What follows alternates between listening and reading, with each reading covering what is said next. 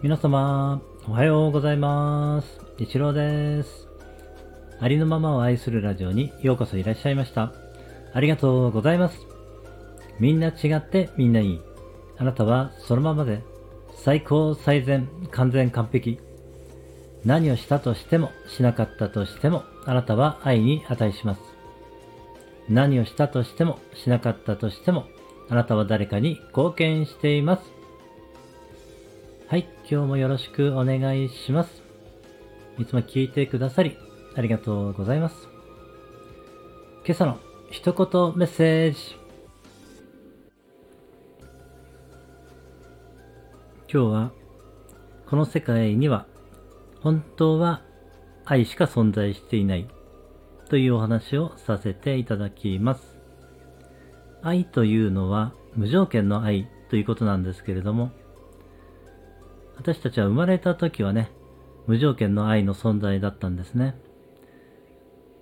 まあ、成長していくうちに、えー、様々な体験を通して、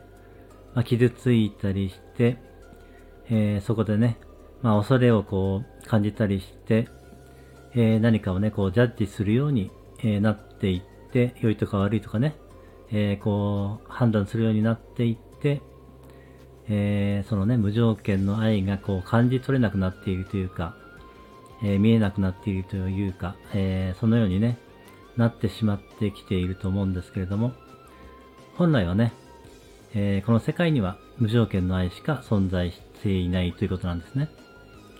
え見えていない側面があるんですね。え良いことの中にも、え実は悪いことがあったり、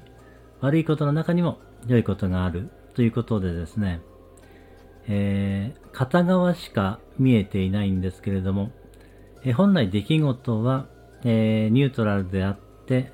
え良いも悪いもないんですね。え私たちがただその体験に良いとか悪いとか、えそのね、自分の基準で、えまあ、ジャッジしているわけなんですけれども、